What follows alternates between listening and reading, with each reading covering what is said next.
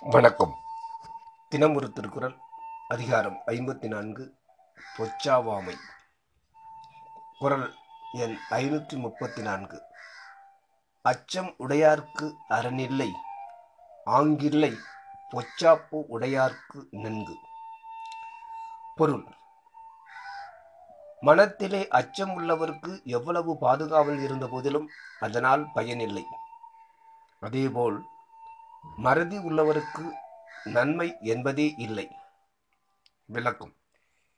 எவ்வளவு நல்ல பாதுகாவல் இருந்த போதிலும் அச்சமுள்ளவர் மனம் அமைதி பெறாது. அவர் தாமே துன்பமடைவர்.